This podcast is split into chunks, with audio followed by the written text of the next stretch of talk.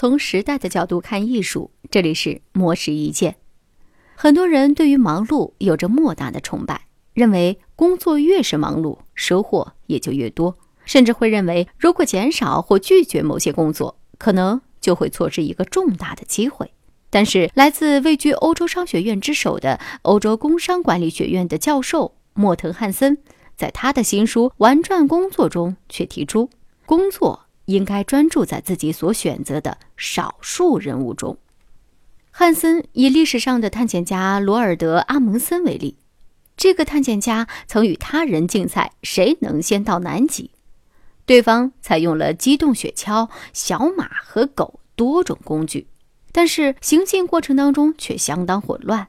而阿蒙森只使用了狗拉雪橇的方式，所以他专注在找到最好的狗、最好的训练狗拉雪橇的人，采取最好的训练，并最终。赢得了比赛。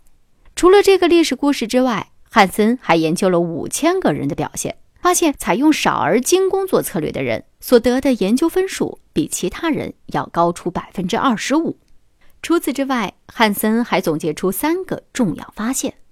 第一，警惕激情，工作激情必须跟简单清晰的目标联系起来，否则可能会导致人们走错路而精疲力尽。第二，过多看似有帮助的外部意见，其实反而会分散工作的注意力。第三，不要以为任务实现完全取决于个人，团队尝试根据小组规模匹配相应的任务，或者简化流程、缩减团队规模，又或者实行新战略的焦点。